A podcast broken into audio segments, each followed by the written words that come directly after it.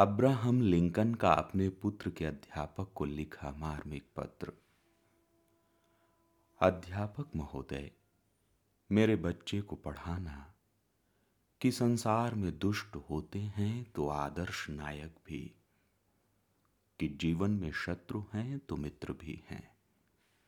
उसे बताना कि श्रम से मिला एक रुपया बिना श्रम मिले पांच रुपए से अधिक मूल्यवान है।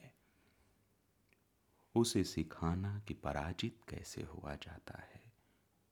यदि तुम उसे सिखा सको तो सिखाना कि ईर्ष्या से दूर कैसे रहा जाता है।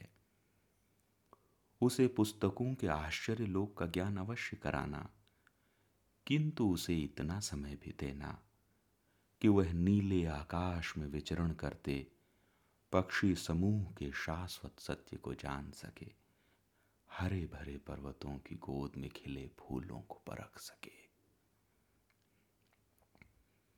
वह जान ले कि पाठशाला में अनुत्तीर्ण होना सम्मानजनक है अपेक्षाकृत किसी को धोखा देने के।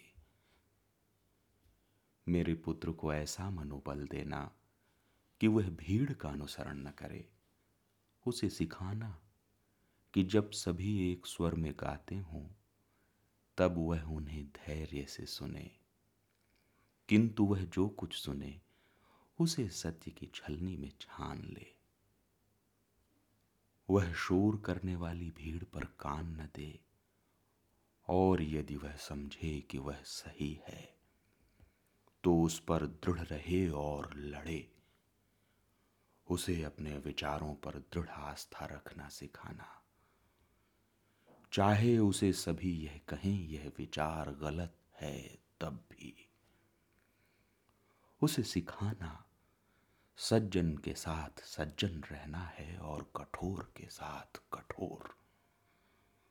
उसे सिखाना कि दुख में कैसे हंसा जाता है। उसे समझाना कि आंसुओं में कोई शर्म की बात नहीं होती। तुनक मिजाजों को लताड़ना उसे सिखाना, और यह भी कि अधिक मधुभाषियों से सावधान कैसे रहा जाता है। उसके साथ सुकोमल व्यवहार करना, पर अधिक दुलारना भी मत, क्योंकि अग्नि परीक्षा है इस बात को सुंदर सुदृढ़ बनाती है। अधीर होने का साहस भी उसमें उत्पन्न करना, और बहादुर होने का धैर्य भी।